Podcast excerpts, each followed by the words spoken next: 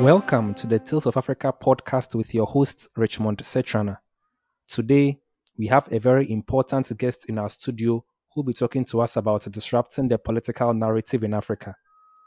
He's not a novice on the political scene and very well known in Ghana. As a social and political commentator, he has won the hearts of many and inspires us all that one day Africa will be rid of the various cankers that eat deep into our political system. We'll allow him to introduce himself and then we can delve right into today's session. Over to you, sir. Welcome to the Tales of Africa podcast. It's a great honor to have you. Uh, Richmond, it's a, it's a great pleasure to be invited and to be here. So, uh, uh, thank you for doing that, and, and hello to all your uh, your cherished listeners. My name is Marricke Kofi Gane. Uh, I am a Ghanaian, full-blooded Ghanaian, born in Keta, uh, and I am a chartered accountant and an international development person. And uh, I, I have a lot of passion for the youth of Africa and that of Ghana especially. Uh, as far as I'm concerned, they are the only bridge that can take us from where we are to the future that we all seek for this great continent of ours. Uh, and yes, I've been involved in politics for the last couple of years, and uh, great to be here. Yes, sir. Thank you very much. It's an honor to have you. Pleasure is mine. So today we are talking about disrupting the political narrative in Africa. And then as we all know, politics in Africa mostly fly on the wings of two charismatic political parties, or in some cases, one man running the show for several decades. So then, any person or party outside of the two major political parties usually does not win power, no matter how promising or brilliant they may be. But then again, we are beginning to see pockets of disruption in certain places, such as the ever growing popularity of Bobi Wine in Uganda and the rerun of elections in Malawi, where the opposition leader eventually emerged president. So, as someone who was recently an aspiring independent presidential candidate in Ghana, do you think that there is hope for Africa in the coming years in realizing a continent that does not vote along sentimental, ethnic, or religious lines, but rather on what a candidate has to offer? Uh, thank you, Richmond. And uh, interesting question. Do I think there is still? There's a lot of hope. There's a lot of hope. I, I would dare say that the hope of Africa is growing at a proportional rate at which it's becoming youthful.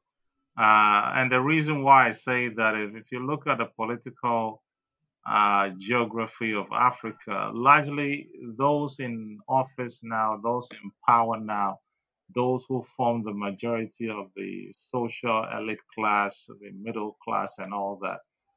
These are people who have grown in an era where politics has largely been uh, family based, largely being uh, uh, ethnical, loyalty based, and, and whatnot and whatnot.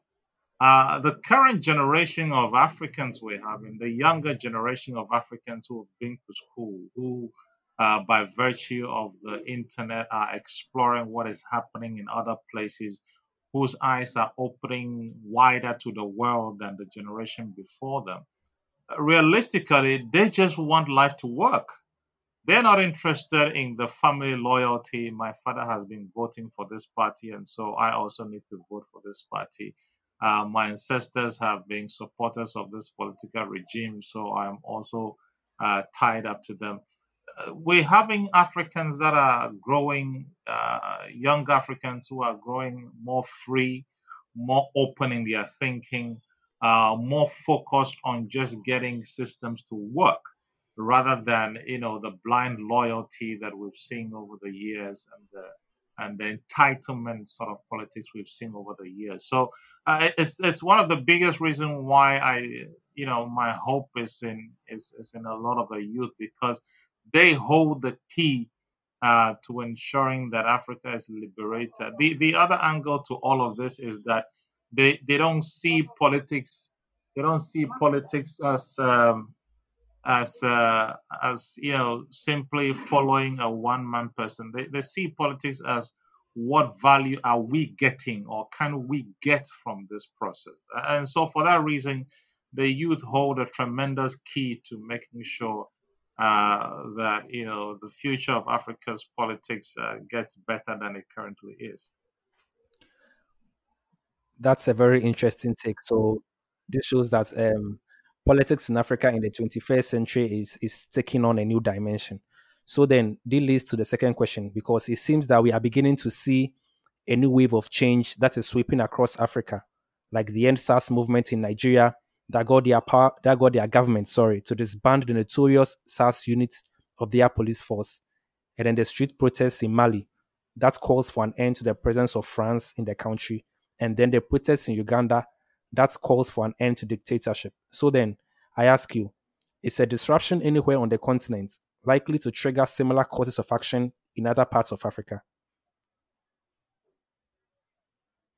Well, I, I believe it will. Uh, sadly so, and I say sadly so because you know protest and and whatnot uh, can tend to be dangerous sometimes. Uh, it is not my it is not every or any political leader's first choice of action to, to bring about change. Uh, unfortunately, it's appearing more and more that for a lot of these entrenched leaders, for these leaders who feel entitled to their political positions, it's the only language they understand. Uh, and I think the reason why it's gaining not only popularity but some level of effectiveness is that, you know, with the essence of television, radio, social media, and all that, what tends to happen is that when something of that nature is happening in one country, it it transcends, it becomes no more just the voice of the people of that country. It becomes the voice of the entire world because as, as soon as the world starts watching, the voice of the world also starts becoming a part of the picture. And so it's not like before where uh, a leader can hide in their own country uh, and and decide to be a leader against the people, against you know their will, and and and get away with it. This time round, you know things like that they reach far. Uh, people put their voices to it, including people who normally would have been uh, investing in those countries, who would have been doing business with those countries. And so, you know, the world is is now global uh, and also intimate in that regard, and and that's the reason why it's gotten a bit more effective uh, than we have seen in the past. But it's it certainly is not any leader's first choice of action in terms of uh, enforcing change. But yes, in some cases, if that is the only language that the, the dictators or I'll call them the democratic dictators understand, then it is the language that has to be spoken to them. Um, of course, yes, there is some risk involved, but you know, sometimes the pain of uh, getting change to happen uh, becomes much, much less than the pain of enduring the status quo. Uh, and when that happens, yes, people must get out there and let their voices be heard. Okay, thank you so much. So, if I get you correctly, you will say that um, protests should not be the first point of call, right? So we have institutions, we have systems in place that should have been working um, effectively to ensure that the grievances of the people are met, right? Ideally, yes. I mean, uh, not not even ideally, but sensibly, that is what should happen, you know. But yeah, as you know, is the case with a lot of African governments who have been in power for so long is that they transcend just being in power. They begin to be owners of the systems that should be protecting the citizens.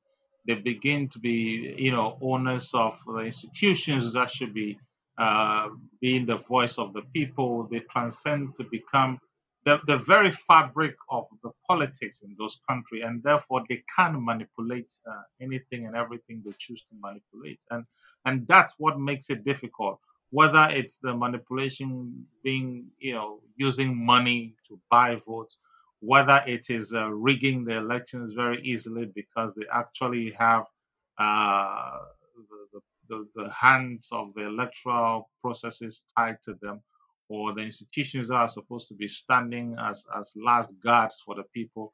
You know, over time, these people begin to find out that the only way they can also survive is to be in in the in the party sorry in the in the in the in the joyride with with the leaders of the state and that's what tends to happen over time that's why the longer somebody stays in office the, the harder it is difficult to uh, to get them out at, at least in the african context. Um, and and so you know it is sometimes necessary that that route is taken albeit I, I would be the first to say that you know what if if all the countries in africa uh, and all the youth in those countries that weren't going the way uh, the future requires it to go could all come together and have one big African agenda and rise to their feet and say no more of the entitled leadership. Uh, I, I, think it'll even have a bigger impact because then that'll be entirely across across the continent of Africa. Okay, thank you so much. That was very enlightening. So um, we know that the African Union has been slow to condemn vi- uh, violence and unrest in Africa, right? So, for example, they failed to quickly condemn police brutality in Nigeria and are currently largely silent on the harsh treatment being meted out on Bobi Wine in Uganda, whose only offense was to run for office against a man who has been in power for about 35 years. So, in your opinion, what do you think must be done for the African Union to become more proactive and to also respond to issues more swiftly? Well, you know, first of all, I mean, the the strength of condemnation is only as strong as whether you actually have power behind that condemnation to be able to uh, True. uh, influence. And so, you know, the African Union can condemn all they want, but uh, the leaders within that, most of them know they don't have the influence they uh, they require to to influence any decision whatsoever. Uh, and so it really doesn't matter whether they condemn or not. I, I think over the years, what has really happened is that uh, quite, and I mean, the African Union is a is a, a, grouping a grouping of leaders, uh, and and if amongst those leaders you have the majority uh, entrenching themselves, uh, then it becomes a lot more easier for them to be, uh, how do I put it, the the extended arms of, of Western governments and the like, which is which is in realistically uh, the case for, for the most part. Um, and so the African Union is not there with a united front fighting for the rights of Africans, fighting for the liberation of the entirety of Africa. Pretty much every single one of them there, except for a few, have their own uh, entrenched agendas, and it certainly is not for the people. And so, when you have a fragmented front like that, uh, there is no way you can show up somewhere and and want to use your influence to correct a wrong in another country.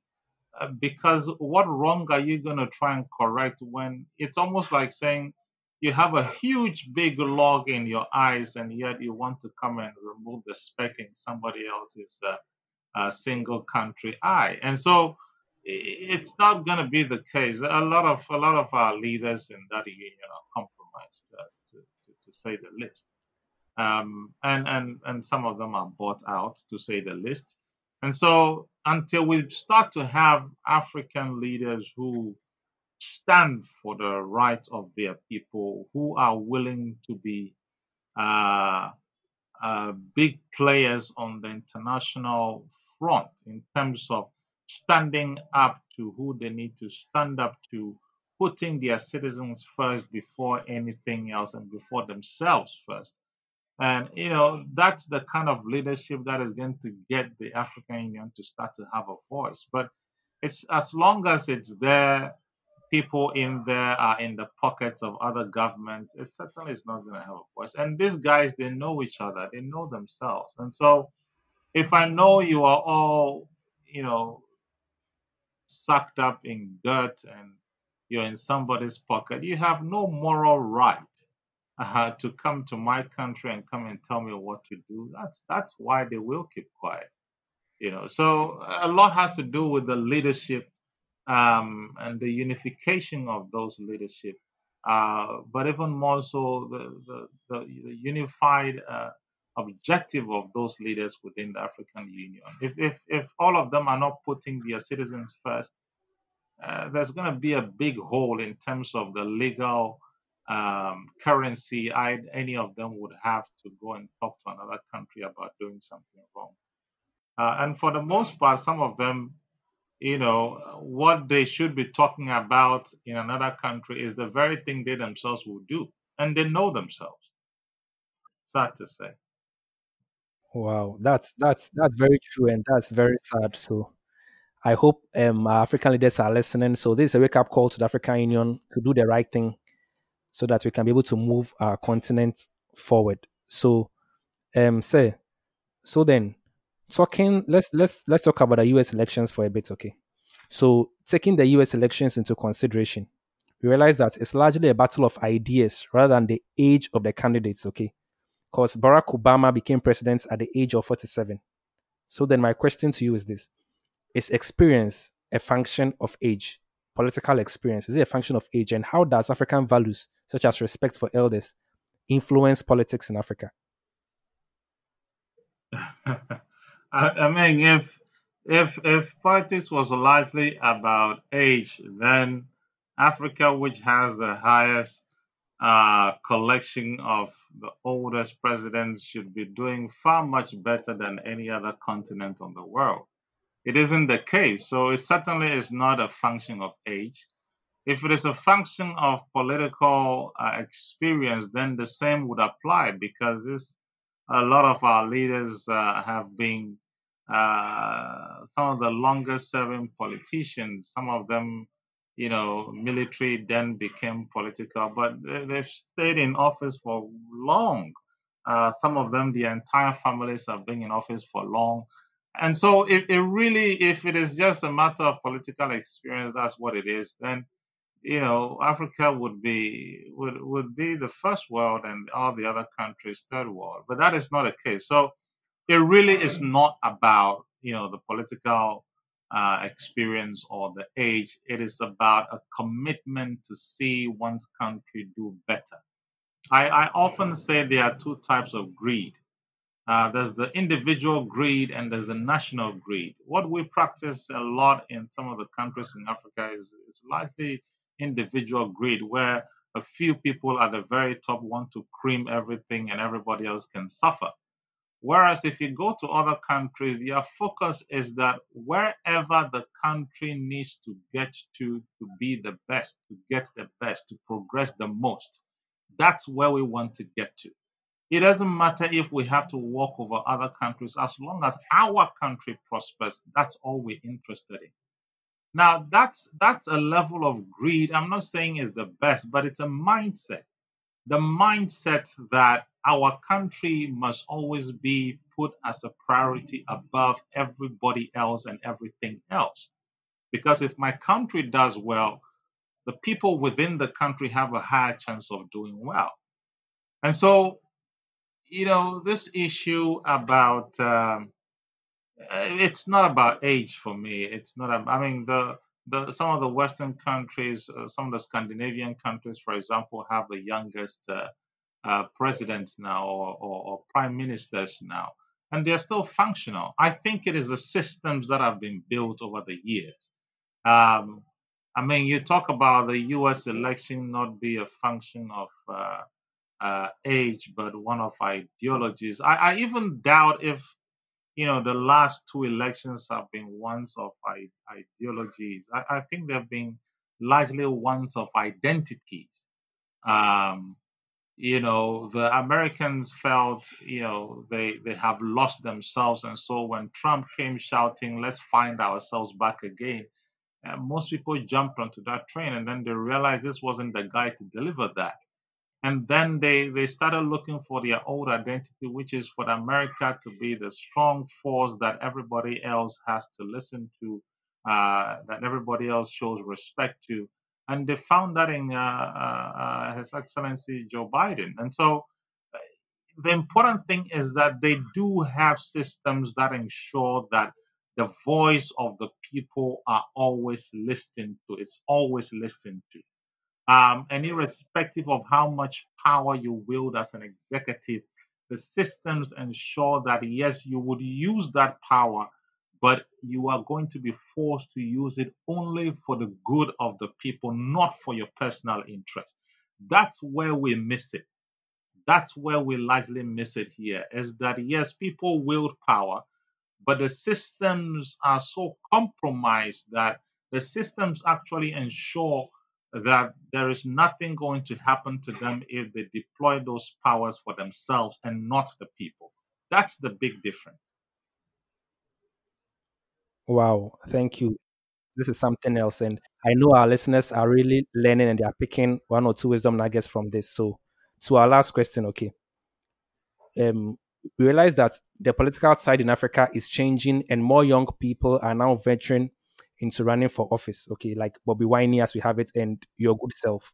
So then, many are also calling for the older leaders to give young people the opportunity or the chance to offer a new sense of direction.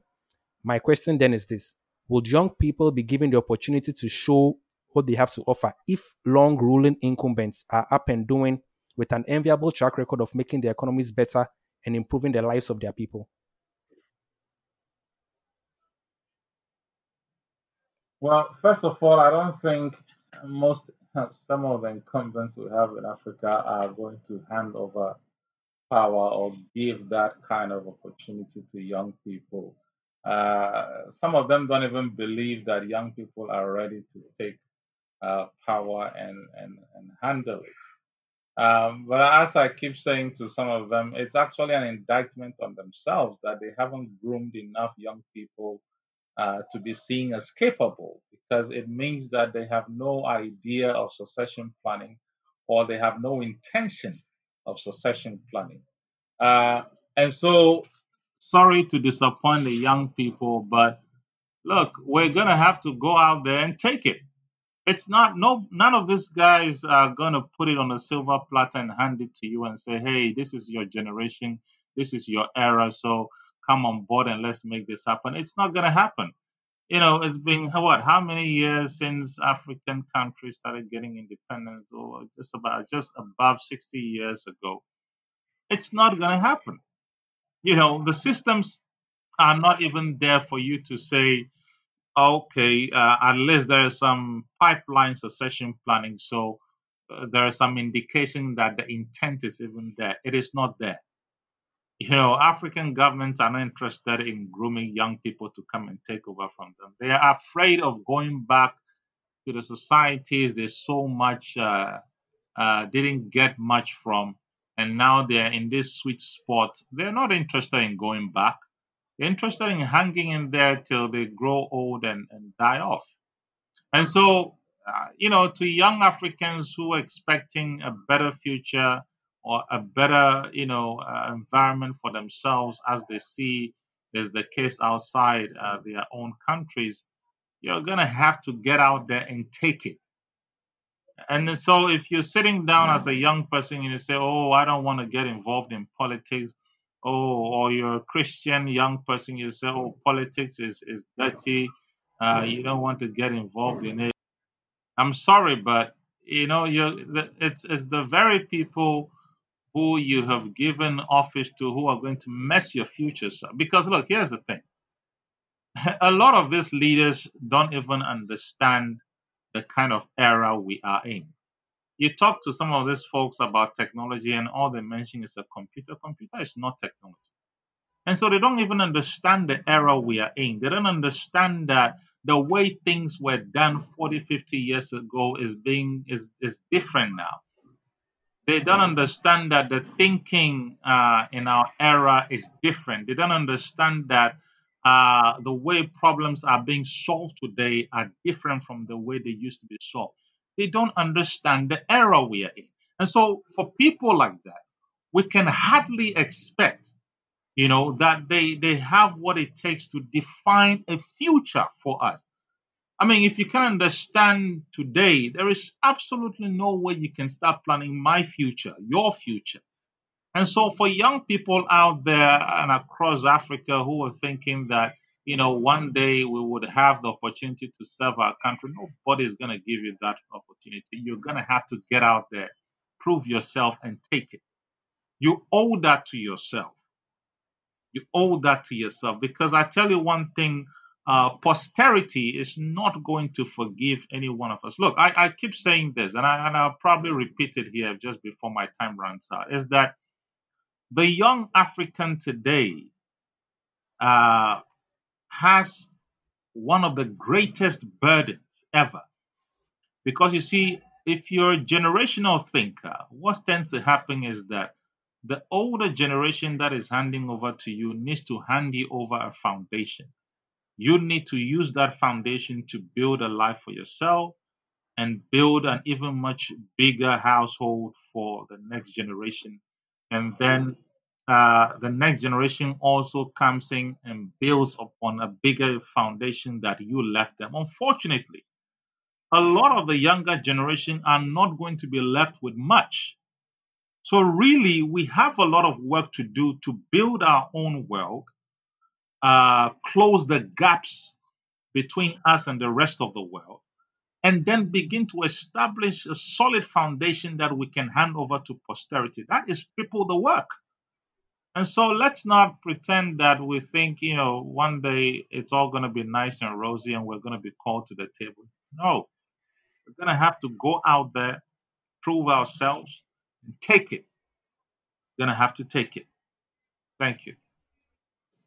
Thank you so much, sir. Thank you so much for your time. And this has been a very wonderful session. And I don't think um, this should be the last time we should be hearing about you because, you know, you have a very beautiful mind and Africa needs you for the work ahead. So if you can quickly maybe mention your social media handle so that people who want to hear more about, you know, your commentary on politics, on the society, they want to follow you and get to hear you more? I don't know. Can you drop your social media handle so that uh, can follow Yes, you? I mean my my handle on Facebook, on Twitter, on LinkedIn, on Instagram is all my first and my second name, which is Marricke Gane. So that's spelled M A double R I C K E uh, and then Gane, which is G A N E, all one word. Marricke Gane.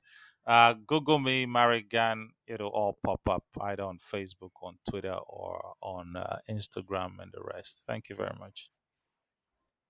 Okay, thank you so much. Thank you, and this has been a very beautiful session. I've I've learned a lot, and I've really enjoyed this session. So, to our listeners, we we hope this was worth your time, and then kindly subscribe to our channel, okay? Tales of Africa podcast. Subscribe to our channel. Follow us on social media, on Facebook, on Instagram, on on Twitter. Follow us across all our social media platforms for more amazing and interesting content about Africa. So we'll catch you again sometime later. Thank you and bye bye.